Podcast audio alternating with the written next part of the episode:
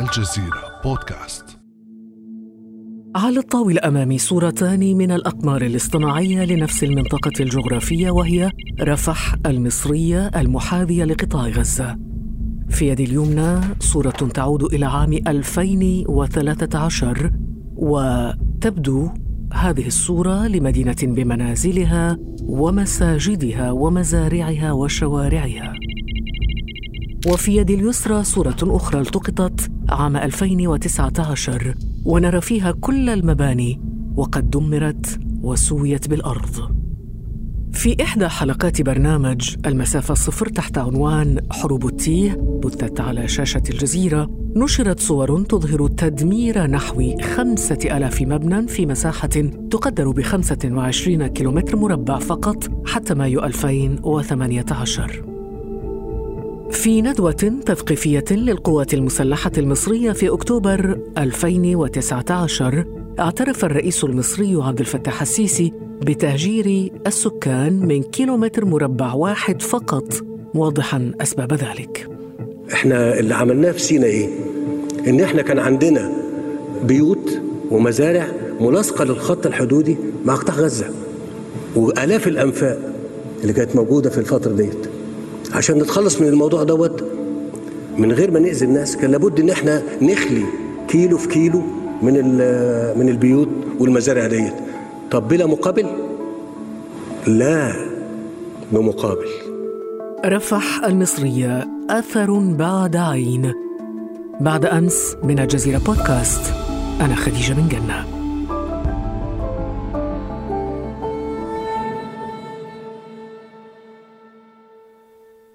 نرحب معنا في هذه الحلقة بضيفنا الناشط السيناوي عيد المرزوقي.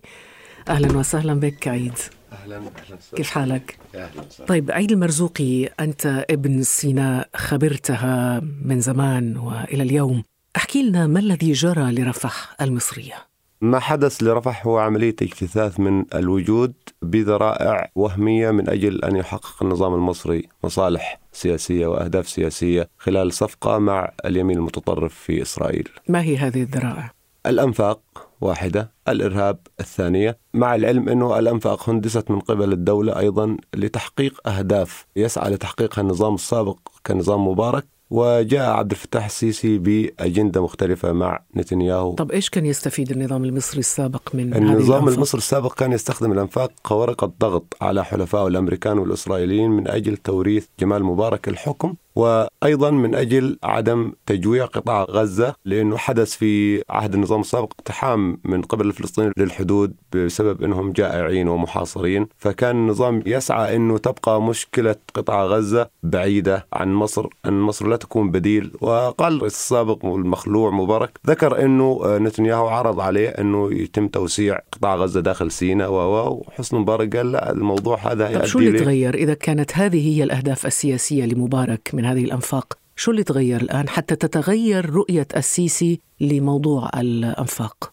تغير إنه السيسي هو محتاج إسرائيل لكسب شرعية، هو رجل جاء بانقلاب فقد لشرعية. فأصبح إنه الوكيل الدولي اللي بيساعد هذا النظام في بقائه في مصر وفي التستر على جرائمه وفي حمايته دوليا هو نتنياهو. هذا كان إذا كان معروف. يتقرب رؤية السيسي هي التقرب من إسرائيل من خلال تدمير الأنفاق. طبعا في رفح. لأنه هذا المطلب مطلب إسرائيلي في عهد مبارك حتى في عام 71 أيام الاحتلال كان سعت إسرائيل لتنفيذ الفصل بين سيناء وقطاع غزة وذكر هذا عوزي بزمن في كتابه الشهير عن شارون ونفذ أجزاء فعلا من التهجير عام 71 وهو مطلب إسرائيلي قديم طب ونفذ. الذي نعرفه جميعا هو أنه الأنفاق دمرت في زمن الرئيس المخلوع مبارك أو أغرقت الأنفاق هي ملف استخباراتي. يعني ذكر الصحفي إبراهيم عيسى أنه كان خريطة الأنفاق موجودة على مكتب اللواء عمر سليمان. أنفاق رفح. فهي ليست سر مجهول أو أمر تم بليل. بالعكس مكتب مخابرات رفح كان موجود في المنطقة التي بنيت فيها الأنفاق.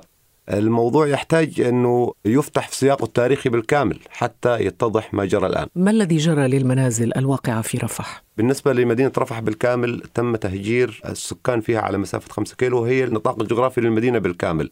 المرحلة الأولى اللي هي كيلو في كيلو هي فقط من حصل سكانها على تعويض. أما باقي السكان في نطاق الخمسة كيلو استمر القصف استمر التضييق استمر الاعتقالات ثم فرض حصار حتى أكل الناس في هذه المنطقة العشب والشجر لمدة 90 يوم وبعد ذلك سمح فقط بسيارات النقل لتدخل إلى المنطقة. وعندما دخلت رحل الناس للبحث عن غذاء وعن دواء للأطفال وموجودين في أكثر من محافظة مصرية مشتتين في حالة معيشية سيئة ولم يحصل منهم أحد على تعويض سوى 10000 مواطن فقط من سكان رفح اللي هم سكان المرحلة الأولى. يتبقى لدينا اللي- 70 ألف مواطن لم يحصلوا على شيء من رفح. سكان رفح كم؟ 80 ألف 80 ألف ألف مواطن. يسكنون على مساحة قدرها؟ على مساحة قدرها 5 كيلو في 7 كيلو على الحدود مع قطاع غزة. 80 ألف يقطنون خمسة كيلومترات مربعة مربع في 7 كيلو على الحدود. والسيسي يقول إنه أخلى كيلومتر مربع واحد. فقط. هو اعترف والحقيقة؟ والحقيقة أنه تم إخلاء وتهجير أكثر من 80 ألف مواطن في مدينة رفح على مدار الخمس سنوات. طب ذهبوا إلى أين هؤلاء؟ هؤلاء موجودين في محافظات مصرية منهم من وصل محافظة البحيرة بالقرب من الإسكندرية ومنهم في الإسماعيلية ومنهم يعانوا معاناة شديدة حتى أنه آه، ما يجدوا فرص عمل ما يجدوا أي إمكانيات. لم تتدخل الدولة في أي يقول شيء. إنه عوضهم. وعوض فقط كيلو في كيلو. حتى من عوضوا الكثير من الناس أخذت أموالهم بذريعة أنه سماسرة الاعتقالات. يعتقل شخص يتم دفع مبلغ حتى يخرج من المعتقل. هذا حدث كثير مع الناس اللي هجروا من المرحلة الأولى. اللي أخذوا تعويض. أعيد كلامك يحيلنا إلى هذا المشهد. أمام منزل أبيض بدا متهالكا جراء القصف الذي تعرض له في مدينة رفح المصرية. وقفت سيدة متشحة بالسواد على أطلال منزلها. تمسك بقطع الملابس وتلقيها وهي تبحث بين الركام عما يمكن أن يصلح كساء لأطفالها. نظرت بغضب إلى كاميرا هاتف محمول كانت تصور المشهد وصاحت بغضب. ما حدش شاف اللي شفناه. ست شقق. ما طلنا منها لو ابر واحد ما طلناها. سرقونا ونهبونا ملناش دار. قاعدين عند العالم. كم يوم بدنا نقعد عند الناس؟ كم يوم؟ وأنا نروح بال- بال- بالأسر والعيال. عيد ما مصير هذه العائلات التي دمرت منازلها بالكامل. هذه العائلات فقد أطفال مدارسهم الآن يتعلموا بشكل كتاب أو شكل تعليم محلي يقوم به متطوعين من أبناء المهجرين خاصة المهجرين الموجودين في محافظة الإسماعيلية. مصيرهم أنه في أي مكان في مصر يتحرك معرضين كلهم للاعتقالات والتنكيل والتمييز على الهوية بحجة أنه البطاقة مدون فيها رفح أو الشيخ زويد أو من هذه المناطق. طبعا فقدوا أرزاقهم فقدوا معيشتهم. هؤلاء من سكان أصليين في منطقة سيناء وهم بدو معظمهم بدون أرضهم بدون الاقتصاد اللي يعيشوا عليه بدون المرعى بدون هؤلاء الناس ينقرضوا. هم معرضين بالفعل لمأساة كبيرة خاصة أنه لا توجد أي لفتة إنسانية اتجاههم من قبل الدولة. رغم أنه في الإعلام الرسمي المصري يبدو هناك تسويق لفكرة أنه هناك لفتة إنسانية من طرف الدولة وأنه كما قلنا سابقا هناك تعويض لهؤلاء المهجرين. لم تعوض الدولة سوى سكان المرحلة الأولى والثانية وهم على مسافة كيلو متر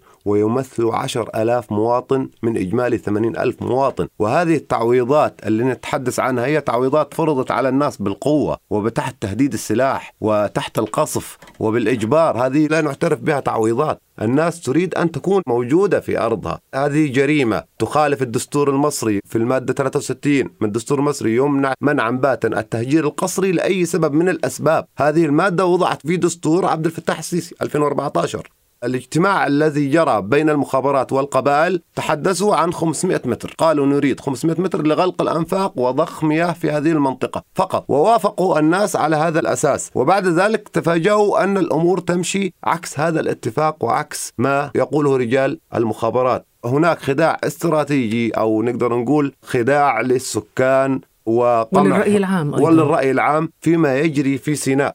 المتر كام في الأرض والمباني بكام؟ والمزرعة بكام؟ اتفضل الفلوس اهي. يبقى أنا ما هجرتش. اتفضل الفلوس اهي يقول السيسي. هل كان عيد برأيك هذا المقابل منطقيا مشابها للبيئة التي اعتاد عليها أهل رفح مثلا؟ لا طبعا. لا لا يمكن أن يعوض الناس أي مقابل. يعني في سيناء حسب لهم المتر ب 600 جنيه أقل متر في محافظة مثل الاسماعيليه أو يسكنوا فيها الناس الآن ب ألف. يعني يعتبر أنت لم تعوضه أساسا لأنه ما أعطيته إياه من تعويض قيمته الشرائية في المحافظات التي هجروا إليها. السكان يساوي صفر أو واحد من عشرة في المية. يعني لا شيء على الإطلاق. وهل ما زال هناك أمل لسكان المنطقة؟ يعني أمل يراودهم في العودة يوما ما إلى مساكنهم طبعا سيعودون سيعودون. رغبة البقاء أشد من القمع والقهر وقرارات التهجير. الناس ستعود لأن الناس مثل ما قلت لحضرتك يتميز السكان الأصليين لكل المناطق أو القبلية أو الريفية حتى يعني أنه بدون المعيشة في أرضهم هم ينقرضوا لا يستطيعوا أن يعيشوا. هؤلاء السكان لا يستطيعوا أن يعيشوا في الحياة المدنية أو حياة أخرى تفرض عليهم. واقعيا الناس ستعيش. الناس قادرة على إنتاج الحياة. الناس هي من بنت هذه الأرض وعمرتها بجهود شبه ذاتية. بعد 82 الناس تحت التهميش زرعوا في رفح أكثر من 10 ألاف فدان موالح كانت تصدر للأسواق المصرية وللخارج. الناس تحت التهميش والحصار أنتجوا من سيناء منتجات كانت تصدر إلى العالم. ولكن الرغبة في العودة والبقاء هي ستهزم أي قوة. ما أربك السكان وأدى لنجاح مخطط التهجير الوقتي. داعش داعش أربكت السكان وبالتالي الناس حبت أن تقول للدولة نحن سنرحل وتفضل خلص على الإرهاب. نعم على ذكر داعش إذا في الثاني عشر من أغسطس عام 2019 كانت قوة عسكرية مصرية تسير في أحد الشوارع غرب مدينة العريش في محافظة سيناء. في لمح البصر تغير كل شيء. انفجرت عبوة ناسفة مستهدفة القوة العسكرية أعقبها إطلاق كثيف للنار. أعلن تنظيم الدولة الإسلامية لاحقا تبنيه للعملية ولم تفصح السلطات المصرية عن حجم الخسائر. طيب عيد ما تعليقك على هذا المشهد؟ أولا نقيم الموقف فعلا لابد أن نطلع على الأهداف الحقيقة. هل الأهداف هي جلب استقرار وأنهاء المشكلة أم الأهداف هي تهجير و business مع حلفاء آخرين حول يخص سيناء؟ بما فيها صفقة القرن تحدث عنها كوشنر وقال هتكون في مشاريع في شمال سيناء. الانفلات الأمني يصب في مصلحة مشروع التهجير. نحن كسكان أو قبائل في هذه المنطقة لنا مصلحة طبيعية في الاستقرار حتى تستمر حياتنا. ومنذ اليوم الأول لهذه الحملة حدث اجتماع مع رئيس المخابرات التهامي في قصر قبة في القاهرة وعرض القبائل إنهاء مشكلة الإرهاب عندما كانوا بالعشرات ومحدودين. عرض إنهاء المشكلة في شهر وشهرين. كانت الإجابة المراوغة. وأن نحن الجيل الرابع للحروف وأنه في مؤامرة دولية وأنه نحن نكلمك على الواقع نريد أن ننهي المشكلة. فجلس يمارس تضليل على الناس ويهرب من مطلب الناس بكلام أنا للأسف يعني كان يردوا توفيق عكاشة كنا نعتقد عكاشة كان بيرد عليهم. رئيس المخابرات في الجلسة الجيل الرابع للحروب والمؤامرة و فهناك عدم رغبة في إنهاء المشكلة وهناك رغبة قوية في الاستثمار في الإرهاب. هناك تحرر عن الإرهاب وتحروا وتابعوا خط سير الإرهاب. وكان لديهم شكوك عن الإرهاب وهل هو حقيقي؟ هل هو مستخدم؟ هل هو لديهم قناعات الآن تصل إلى نسبة 90% أن هناك خطوط تواصل بين طرف ما في النظام والإرهاب ويتم استخدامهم وتوظيفهم في هناك هناك إثباتات؟ عندما يكون هناك حرية في سيناء ويسمح للإعلام يدخل ويسمح للأهالي أن يتحدثوا هناك أعتقد مش إثبات واحد أو اثنين أو ثلاثة أو عشرة بل آلاف الإثباتات على توظيف الإرهاب لتهجير السكان. شكرا جزيلا لك الناشط السيناوي عيد المرزوقي. هل أصبحت الهواجس الأمنية مبررا لطمس مدن عن الخارطة؟ رفح نموذج من مدن عربية مشابهة دمرت بحجج مختلفة ورغم تهجير آلاف العائلات منها إلا أن الأمل يحدوهم للعودة لإعمارها من جديد. ولو بعد حين. كان هذا بعد أمس.